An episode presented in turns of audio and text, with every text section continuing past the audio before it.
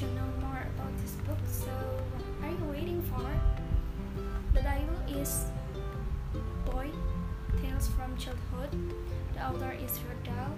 The year of the publish is in 1984. It is non-fiction book, an autobiography book, and many readers are familiar with Roald Dahl as the author of popular stories it's the first autobiography book which he published in 1984 and talks about his life from his birth in 1916 until he left school.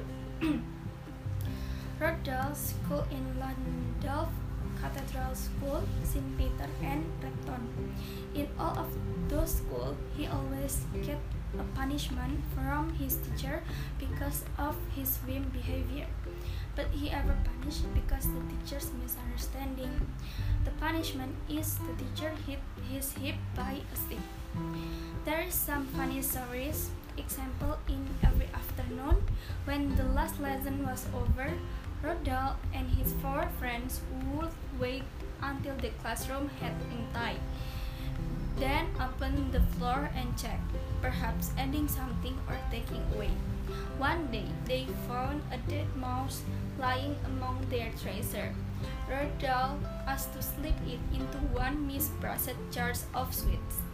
Then, when it all over, Roald Dahl felt like a hero. It was marvelous to be so popular. He said like that.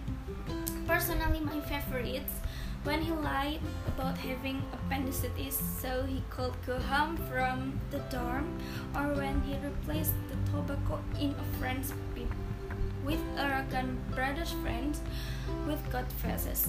Childhood is the most influ influential period for many people, especially for Roald Dahl. Maybe that's why he wrote this story. My evaluation overall, it's good for a beginner like me. The language is easy to understand. The cover is colorful and good illustration inside my opinion, the book is recommended for all age, from children until adult. My impression is, of course, feel funny with the stories.